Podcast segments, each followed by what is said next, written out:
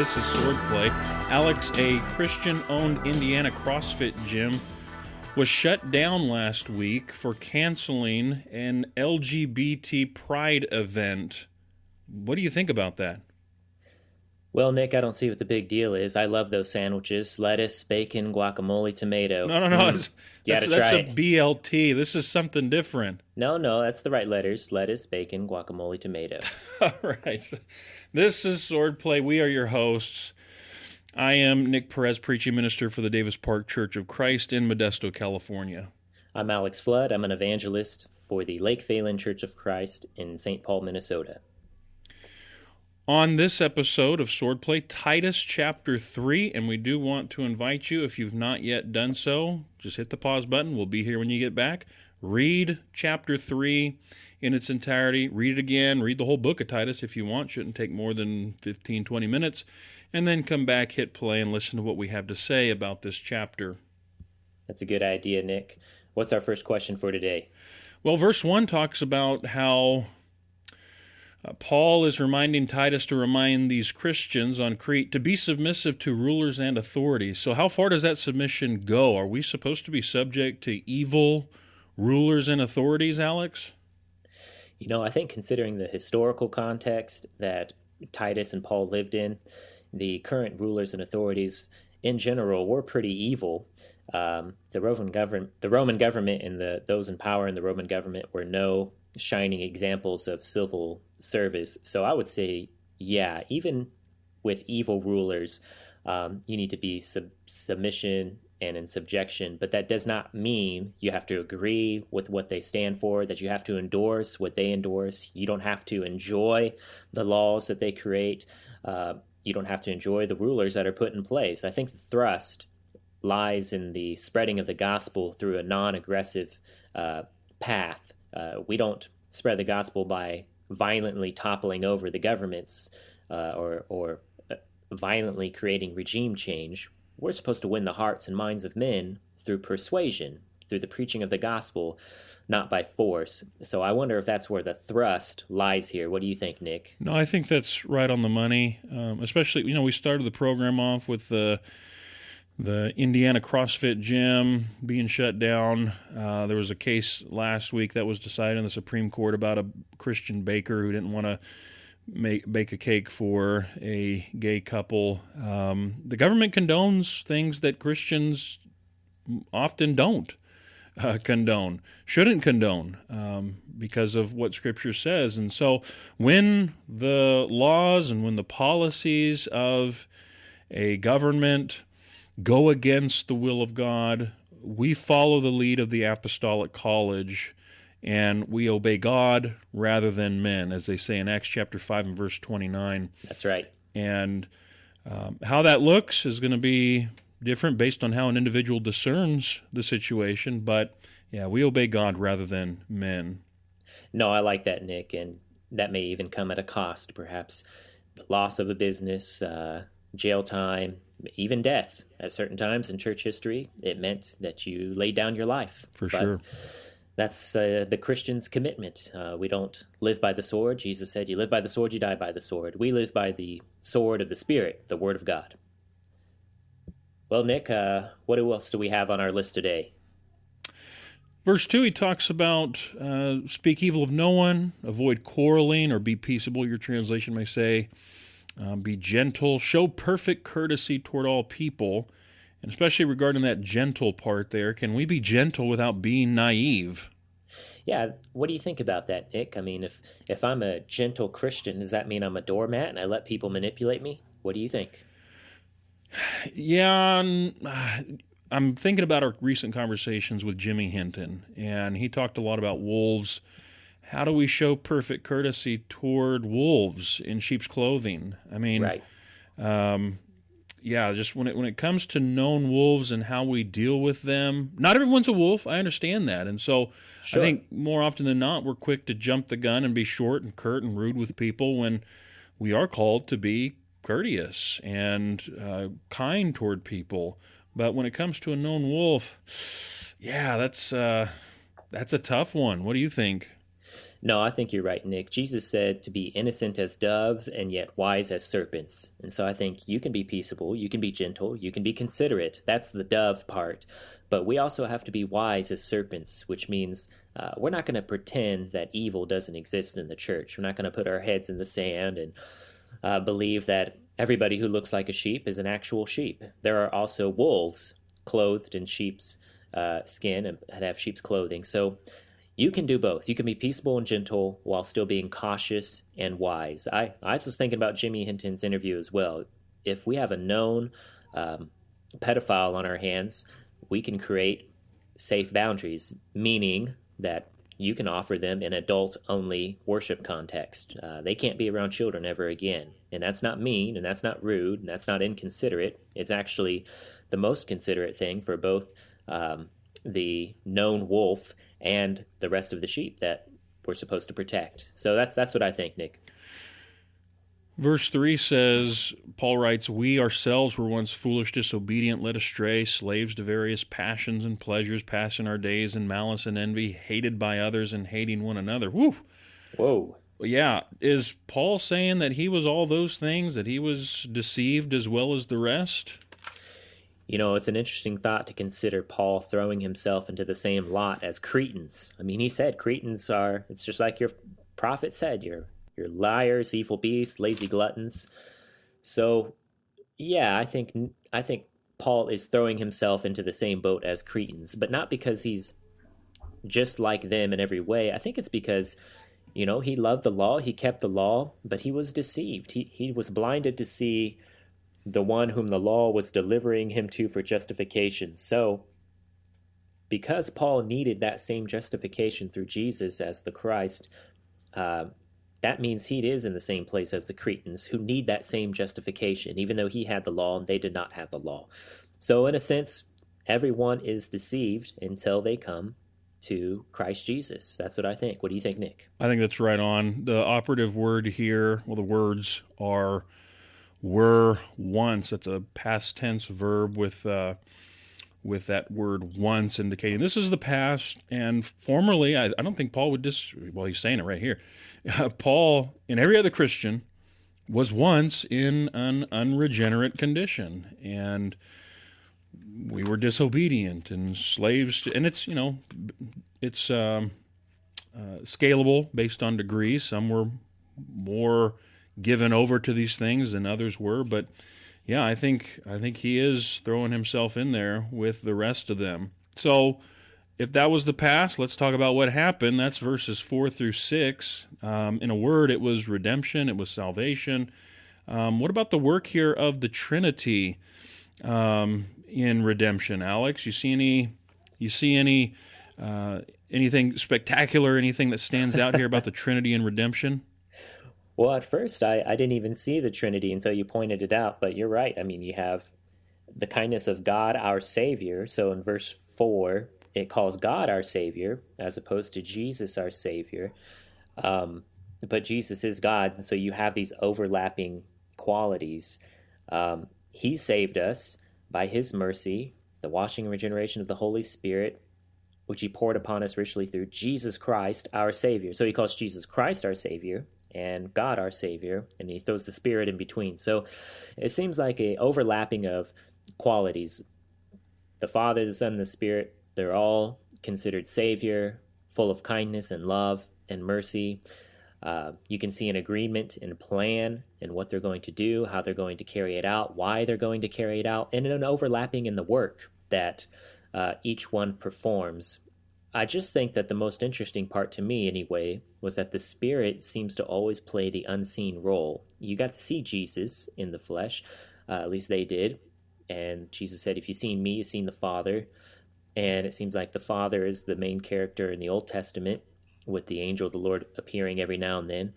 But you got the Spirit working, and the Spirit is usually behind the scenes, and He's working through mediators, angelic mediators, human mediators I don't know. I just thought that that was interesting how you have this blurring of identities, and I think the blurring is intentional. What do you think, Nick?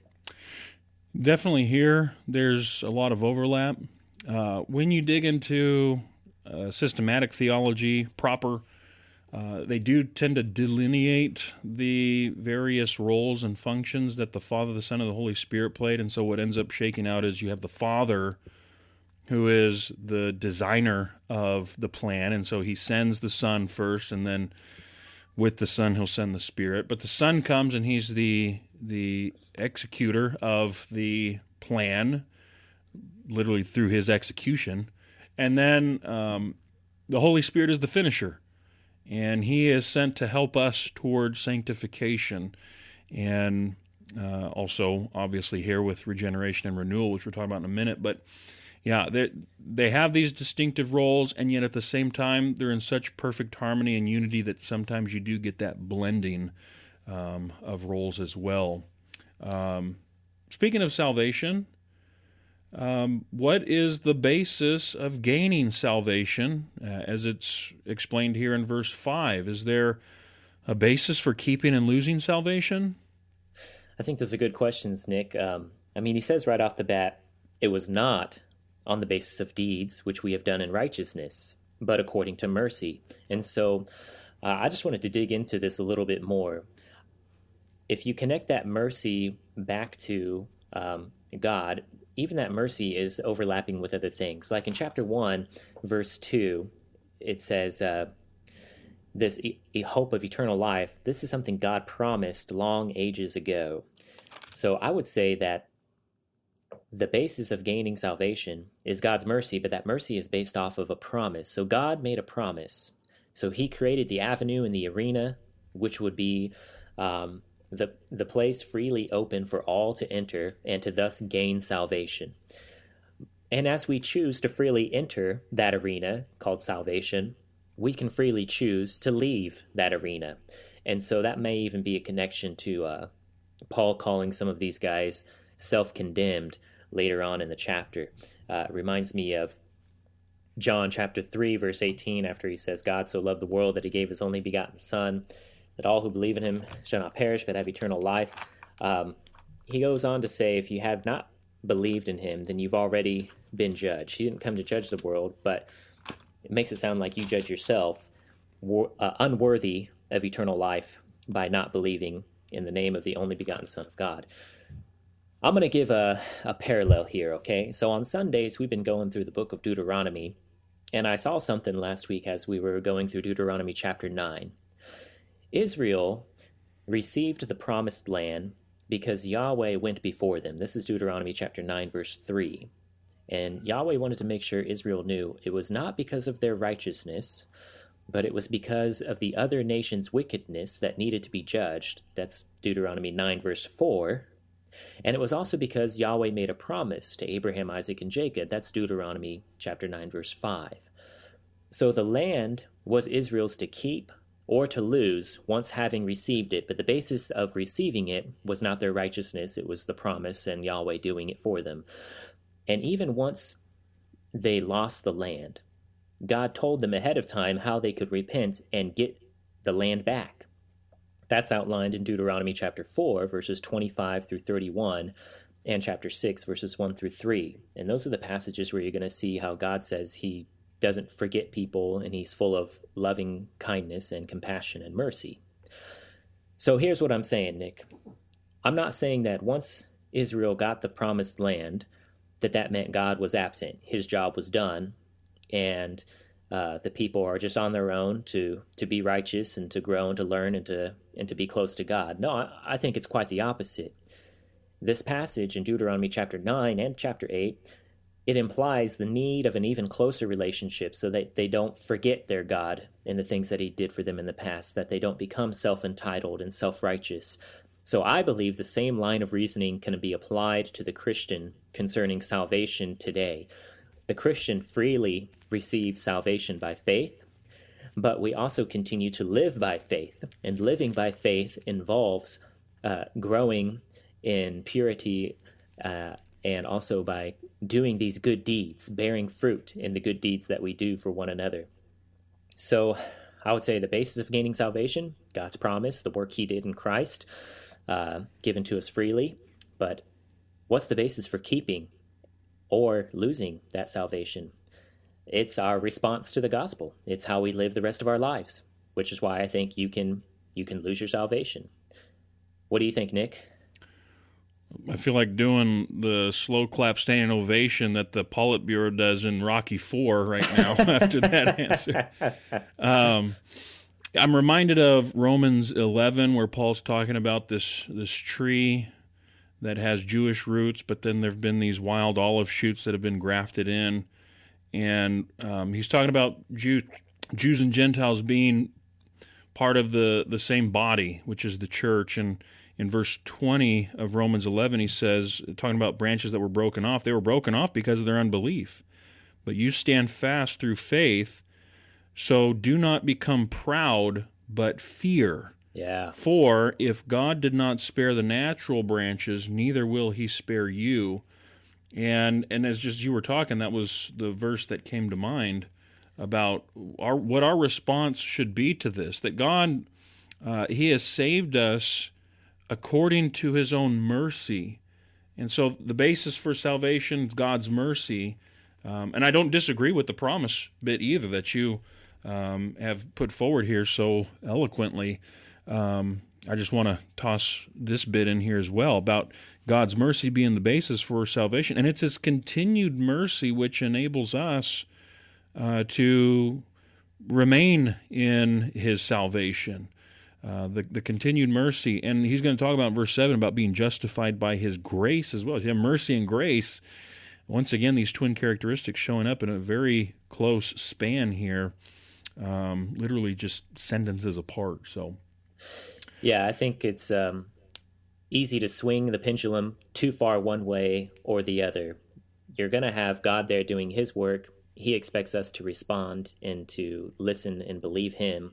Uh, that requires action on our part. And so you're never going to have just one or the other. It's always going to be both. And um, you you could even well, we'll just leave it at that. Since we're in verse five, that's going to bring us to our tough text tough for the day. Text. What is the washing of regeneration and renewing by the Holy Spirit? And I'm going to go ahead and just take a crack at this. Yeah, you go for it right off the bat here, um, what I found was first the word washing is it's defined as a ceremonial washing referring to baptism. That's what one of the best uh, Greek lexicons has to say about it. Um, in fact, one commentator said of the word that it was used as if to show that the reference is to baptism. It's fascinating to read these commentaries talking about this particular verse because just about every last one of them mentions baptism and, and connects this washing with baptism. Um, as you look at the history of interpretation for this particular verse, Augustine spoke of it. He spoke of having been washed in the laver of regeneration. That's the word that's used here. Um, and have received the forgiveness of sins. He writes about that in City of God. Uh, in his work against uh, Faust, he links the hope of salvation, which is so sure that it can be referred to as salvation, he links that with the washing of regeneration.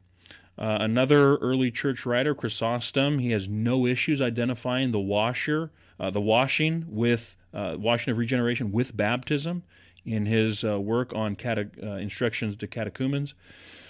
Cyprian in Epistle 73, verse 6, likewise calls it baptism. It's just all of these show the most natural way of understanding the washing here, uh, and even washing of regeneration, understanding that phrase is baptism. Grammatically, this is a single event. It's not through the washing of regeneration and through renewal of the Holy Spirit. It's just through the washing of regeneration and renewal by the Holy Spirit. It's all pointing to a single event, um, not just a washing and then a renewal, but this single event by which the Holy Spirit regenerates or rebirths uh, and that's renews. Important. Yeah. Most commentators, most theologians, they see here a parallel to Ephesians 5, verse 26, the washing of water with the word. They see it as baptism, they see it as immersion. But they're quick to say yeah, but it doesn't have to do with salvation. um, Paul, though, unlike contemporary theologians, he had no issue with connecting it with salvation. God saved us, he says, according to his own mercy. How? By the washing of regeneration and renewal by the Holy Spirit, through this new birth and this renewing which the Holy Spirit does. Of course, this lends itself to a discussion about baptismal regeneration. And typically that is associated with works salvation, something that is condemned in this very text. He says it's not of works done by us in righteousness. But we believe that it's not us doing the work when we're baptized. We believe it's God who does the work. You can see Colossians 2, I think it's verse 12. He talks about how it's the powerful working of God. And here, we believe it's the Holy Spirit who rebirths us and renews us. And he does that in the event of our baptism, when we are immersed in water um, and have all of our sins washed away by the blood of Christ. That's when the Holy Spirit is working. Whew. So wow. that's a very brief overview of. very brief overview of that. What What do you have to say about it, Alex? Uh, Nick, I thought that was really well said. Boy, you did. You just got it summarized to the points, and you you nailed it. So, you know, it's kind of like I don't know if somebody gives you a birthday present, um, and you open it up. You don't then say, "I earned this present because I opened it." I mean, that's ridiculous. That's right. No, ba- baptism is the going to receive our gift of salvation. Um, now, Nick, I know that when you quote the apostolic fathers and the early church fathers and their writings and how the early church understood baptism and the reading which seems natural both contextually and grammatically from the original language as you pointed out in all these verses um, some people will be quick to say that that is true but it has nothing to do with water baptism. That's all just something that happens spiritual um, in the spiritual realm and you don't see it and then people go different trails from there. You don't see it, but you'll know you'll have it because you'll speak in tongues, or you'll know you'll have it because that's when you really start believing in Christ. Um, so all of that spiritual stuff precedes the uh, physical sign, which you would do to show you've been saved. So that's the typical response, and a lot of times people will connect Titus chapter three with John chapter three. So in John chapter three, there's the, the conversation between Jesus and Nicodemus, and he starts telling Nicodemus that um, you cannot see the kingdom of God unless you're born again, and it has to be of water and the Spirit. And uh, there's this verse in, in chapter 3, verse 8, that says, The wind blows where it wishes, and you hear the sound of it, but do not know where it comes from and where it is going. So is everyone who is born of the Spirit. So people will look at that and say, see, the Spirit just does it. You don't know it, you don't see it, and He goes around washing and regenerating people. I would contend with that and say, listen, um, a closer examination of this conversation and, and contextually in chapter 3, you can link the idea of being born again of water and spirit and John's baptism. That is, John the Baptist, the forerunner to Christ because chapter 3, verses 1 through 21 is this conversation with Jesus and Nicodemus. But verse 22 through 36 is about John the Baptist. It's his last speech that he's going to give before being arrested and executed. So, why would John the Apostle put these two passages next to each other without some sort of conceptual link? And I think there is a conceptual link because John's baptism, John the Baptist, it was for the forgiveness of sins. And Nicodemus had likely not yet gone out to be immersed by John, meaning that Nicodemus needed to be born again. He needed his hmm. sins mm. washed away. And so I think Jesus is telling him, You need to be born again because you have not yet gone out to the prophet John the Baptist. And so the mysteriousness of the Spirit blowing around in verse 8 you can understand it through John's speech in verse 34. Verse 34, John the Baptist says, For he whom God has sent speaks the words of God, for he gives the Spirit without measure. There's a connection between the Spirit and the words of God. The words of God are brought about by the Spirit. So you can conceptually link this as the Spirit using the Word of God, the Word of God searching for a receptive heart. And the receptive heart at that time received John's baptism because John spoke the words of God, and those who received John's words were baptized. And so that's the same pattern, the same scenario that you see with the baptism uh, of Jesus on the day of Pentecost and onward to the church today. It's the same scenario, except you're you're not talking about Nicodemus needing to be baptized into the church, uh, into Christ, because that doesn't start until Pentecost. This is actually about Nicodemus needing to be baptized as a reborn Israelite, which was what John the Baptist was calling Israel to do.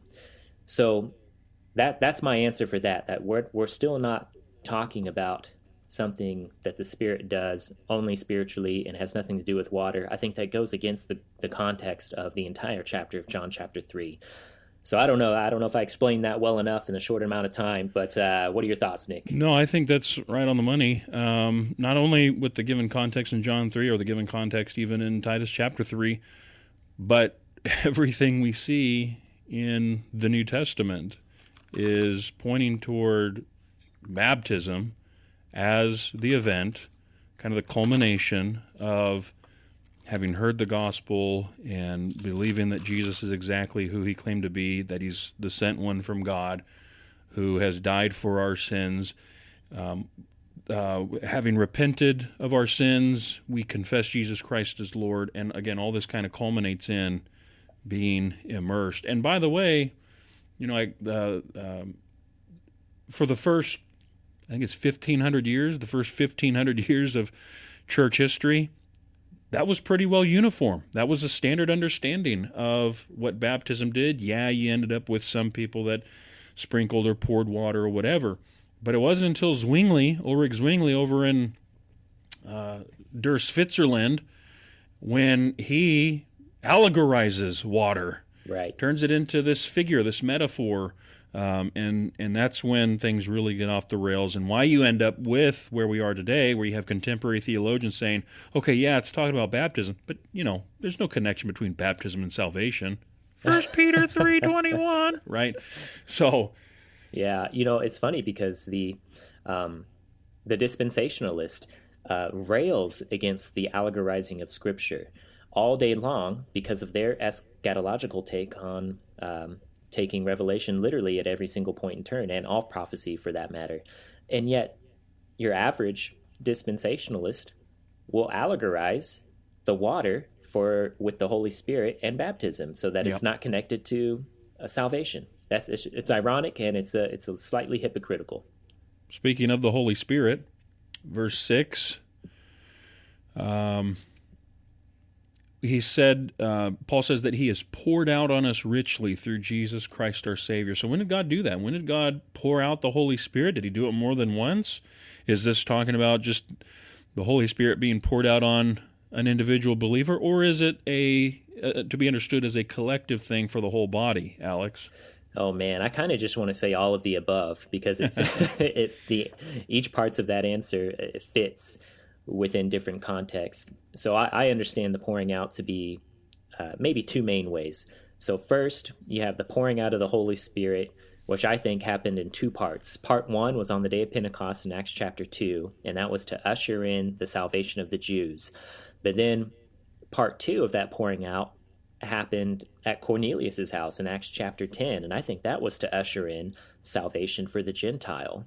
And so that's path 1 of the pouring out of the spirit where it happens in uh, Acts 2 and Acts 10. And then I think that's done. It's the, the spirit's poured out. And since the spirit is poured out, here's the second sense in which we can understand the spirit being poured out upon us. The spirit thus having been poured out remains available to Jew or Gentile uh, through Christ Jesus, so that at baptism we can receive his renewal, regeneration. So it's difficult to separate the, the Spirit as in, okay, he's been poured out, um, but is that upon us individually or is that upon us as a collective body? It, it can go both ways. It overlaps. It's difficult to completely separate it, just like it is with the Spirit living in you. So the Spirit indwells you as a congregation, as the collective body of Christ, but you got some passages where it really sounds like the Spirit lives in you individually as well. The ideas overlap, and so it is with the pouring out of the Holy Spirit. There are overlapping ideas. Uh, what say you, Nick? Well, that little plural pronoun "us" really he, he poured out on us right. really and i think it highlights the the collective nature to this. it's a body thing in other words like you were saying um, but it could just be paul kind of using the, the collective we to, to speak of how each member also as you talked about um, has undergone baptism and thereby has received the holy spirit each of us has experienced the outpouring of God's Holy Spirit in that way. Right. So yeah, you're you're right. I think it's um, uh, D all the above, right? I think that's that's what it boils down to. So now, Nick, once we've received the renewing regeneration of the Spirit at baptism, it says we become justified by His grace, so that we would be made heirs according to the hope of eternal life.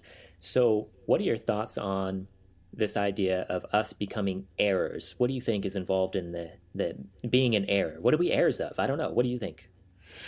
Yeah, um, so it's not just eternal life, um, right? I mean, it's um, it's the hope of eternal. We become heirs of hope uh, of eternal life and hope not as not as in we typically understand it as gee i sure hope this happens whatever it is hope as it's understood biblically is the confident expectation that god will give to us exactly what he promised um, so long as we continue to remain faithful to him. That's that's the the biblical concept of hope. Um, does that make sense?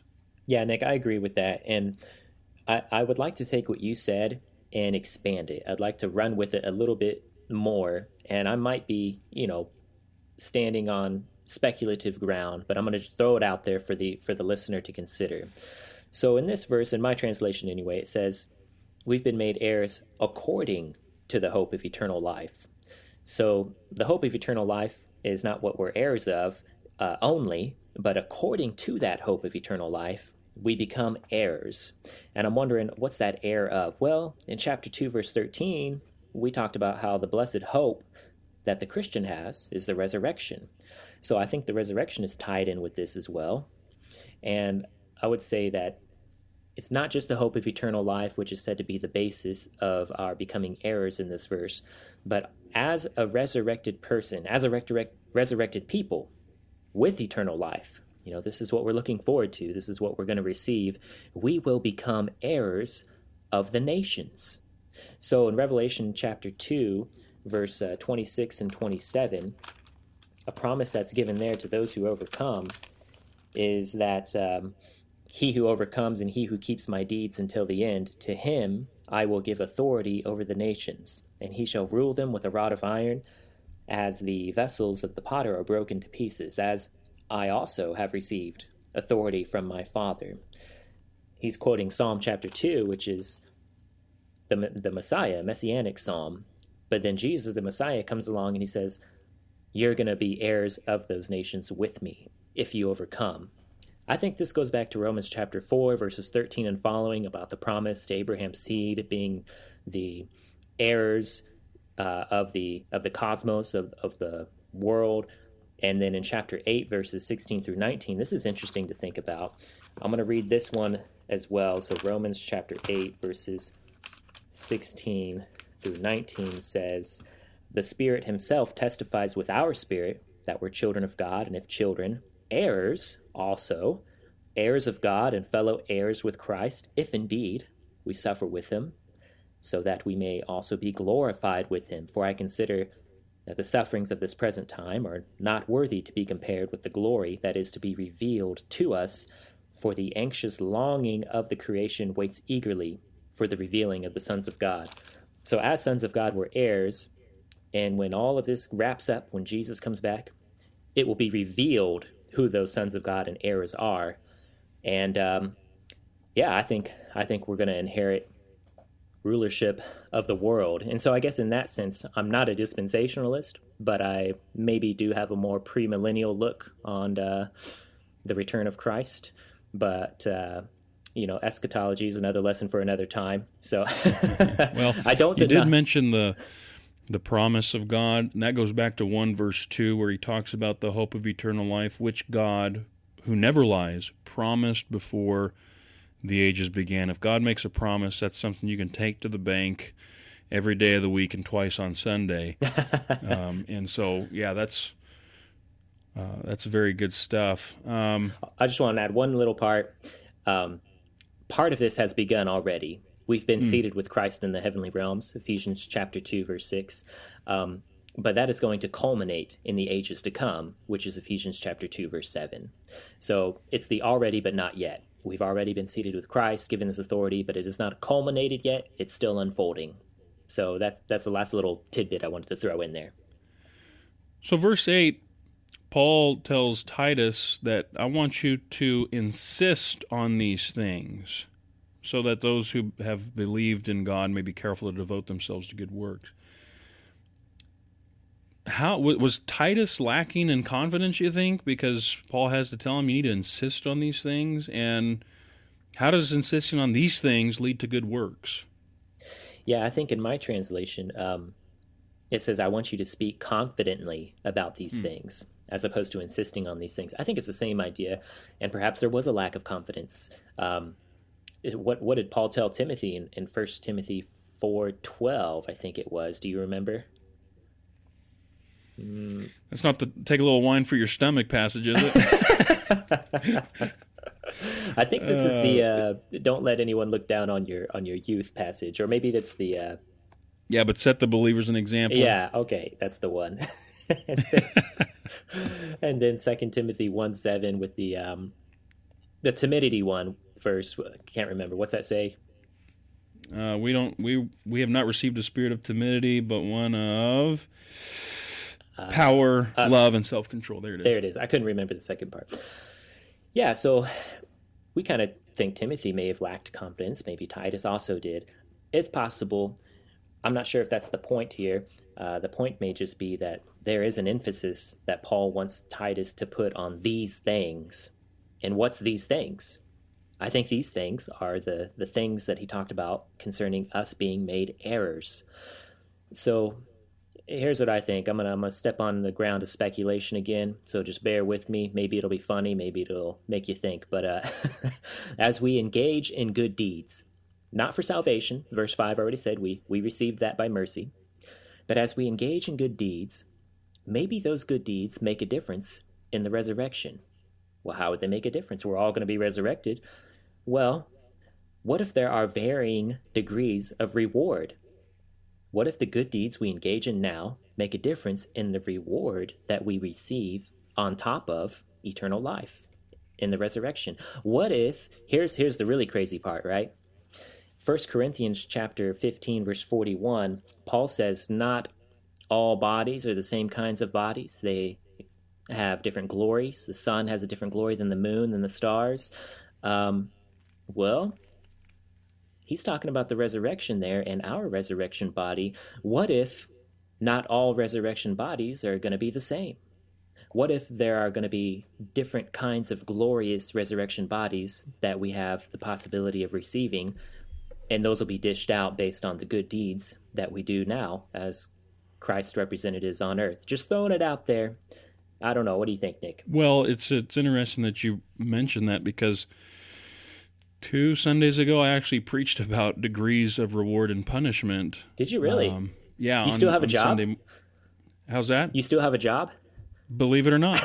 and uh, uh, one of the texts that I used was First Corinthians three uh, verses 13 through 15, where he's talking about how our works are going to be manifest on the day, that final day. He says, If the work that anyone has built on the foundation survives, he'll receive a reward. If anyone's work is burned up, he will suffer loss, though he himself will be saved, but only as through fire. And so I think I think this is something. When's the last time you heard a sermon on degrees of reward and punishment, or even a Bible class on that subject? It's oh, something yeah. we don't talk about um, at all, really. And yet, I think it's a biblical thing, just as you're talking about here. Why it's so important that we devote ourselves to good works, why it's so important that we, as Holy Spirit indwelt people who've been rebirthed and renewed for good works that God has prepared beforehand that we should walk in them, why it's so important that we get after doing that and that we are excellent in all that we do, why we are profitable for people and for ourselves, and everything that Paul's talking about here in regards to good works um, such a vital thing that I think we're we're missing that essential component in our Christian walk these days. Yeah, I I would think that would be uh, quite the incentive. You get more reward the better you're at at good works. You get a better resurrection body the better you are at good works. I mean, we're all going to be happy just to be there and to be saved, no doubt. But yeah, maybe we should uh, explore this more, do some more episodes on it. But in the meantime, verse 10. this is a question I get sometimes. Um, Paul says, As for a person who stirs up division, after warning him once and then twice, have nothing more to do with him. Is Paul does Paul disagree with Jesus in the matter of church discipline? Jesus he seems to teach a, a three stage process or format for discipline. Go individually, then take two or three witnesses, and then take it to the church. Paul only has two stages. Um, are, does he disagree with Jesus? Uh, Nick, I think what you're uh, connecting there is Matthew chapter 18, verses 15 through 20. Yep. Where Jesus talks about if your brother sins against you, you have something against your brother, you try to win him over uh, first in private, and then if he doesn't repent, bring another witness or two. If he doesn't repent, bring it to the church's attention. So, like you said, we have a three stage thing going on there. But in Titus 3, Paul has a two stage thing. You got warning one, warning two, and then you're out. So, what's the uh, harmonizing solution? I came up with two possibles. First, Paul's referring to that third stage of Matthew 18. Uh, so, the first and second warning occurs during that third stage, the, when you bring it to the attention of the church, the whole church. Uh, another solution is uh, Matthew 18 might just be sort of a more disciplined uh, rule in general that anybody can initiate in the body. And then Titus 3 brings in here's what the leaders do. The, those in leadership, elders, uh, evangelists, whatnot, they perhaps do a first and second warning to accommodate more pressing or egregious sins that are affecting the whole body. So you have two different outlines for discipline for two different scenarios. I don't know. I, I kind of like my first possibility better. What do you think, Nick? Well, as it pertains to the the second, I think um, that maybe that's that's the the idea that you know Titus and those who were in leadership, the elders that he was going to appoint, they were kind of on the front lines of that reconciliation process, and so they've been involved in steps one and two, and and so yeah, you've you've done all that you can, and so stage three is take it to the church, and let the church beat the pathway to this brother or sister's doorstep and ask them when they're going to repent. Um, and so you've done, you've warned them once, you've warned them twice, don't have anything more to do with it because you've turned it over to the church. At least that's kind of what I was thinking as you were sure. as you were breaking this down. Well, Nick, let the church try and, and bring about reconciliation and peace. Yeah, I, I think that's right. And um, unfortunately, even after those paths have been taken, people still don't repent. And it says, uh, verse 11, such a man who doesn't is perverted and is sinning, being self condemned. So when Paul calls somebody self condemned, is he implying a loss of salvation? I mean, this is serious business. What do you think, Nick? What's interesting is it seems like this person is sinning and they know it. Um, he's warped, he's sinful. And so I think that when it comes, and by the way, this is the only mention of self condemnation in the New Testament and even in the Septuagint, which I found interesting. All the Greek Bible, this is the only time this word is found. But when you've rejected the correction of others, it seems like you've participated in your own judgment. And when you persist in rebellion, when you persist in your sin, even after the pleadings of those in leadership and those in the church, they've urged you to do otherwise, um, you're without excuse. And so I think, yeah, self condemned, you kind of know where you stand on this. Um, does that make sense? I think so. And, um, you know, I'm just thinking, uh, I'm thinking about our Jimmy Hinton interview still. I can't can't get that out of my mind. So I can see how people who maybe are hurt and, and victims of of wolves in the church, how people don't know what happened to them, and they sort of look like they're leaving the faith and they're straying and they won't take correction, and um, but you just don't know what's happened to them. Uh, man, I, I wish I wish that we knew who who that was, you know, who's been hurt, so that we can be more gentle with them. I think in this context, um, Paul is is telling Titus that he needs to deal with those that are of the circumcision. Uh, I think that's got to be bring into the, brought brought into the interpretation here at the end. Um, I don't know. Um, it does say in Acts chapter 13, verse 46, Paul says to unbelieving Jews, uh, We're going to go to the Gentiles since you repudiate the gospel and judge yourselves unworthy of eternal life. So, I don't know. Maybe Paul's not even saying that this implies a loss of salvation. Maybe Paul is saying that these are the these are the wolves he's talking to. Maybe these are the circumcision, the the pseudo Christians that we talked about in chapter one. Maybe these are these guys who were never really saved in the first place because they weren't true Christians. They were just in there to to cause factions and divisions. That, I don't know. Nick, any thoughts on that? No, I think we've uh, we've made our way to the final bit here, okay. and that's um, verse fourteen. Although I will say, good connection to the Acts thirteen text. By the way, that was a good one. Um, Thanks. uh, Paul says, "Let our people learn to devote themselves to good works." How how do we learn to engage in good works. And are those good works or good deeds the same as bearing fruit? Well, Nick, um, in this context, I think he says the learning happens when the action happens. In other words, we get opportunities, I think, if we're looking for them, for good deeds to be done. And when we do those good deeds, that in and of itself becomes a learning of theology by on the job training. In other words, when you do these things, man, they're tangible, they're visible, they're recognizable. It's not just an intellectual understanding, a philosophical standpoint, a systematic theology. That theology becomes real and a part of your life and who you are and what you do. And so I would say, at, for for the at least the bare minimum in this verse, bearing good fruit and good deeds are maybe two sides of the same coin, and that again just brings another incentive in there to do those good deeds. Don't let those opportunities pass you by. I don't know, Nick. What do you think? No, I think that's I think that's right on the money. I was thinking about one of the things that Jesus regularly said to people was follow me. And that was kind of how he taught and instructed was by just walking around.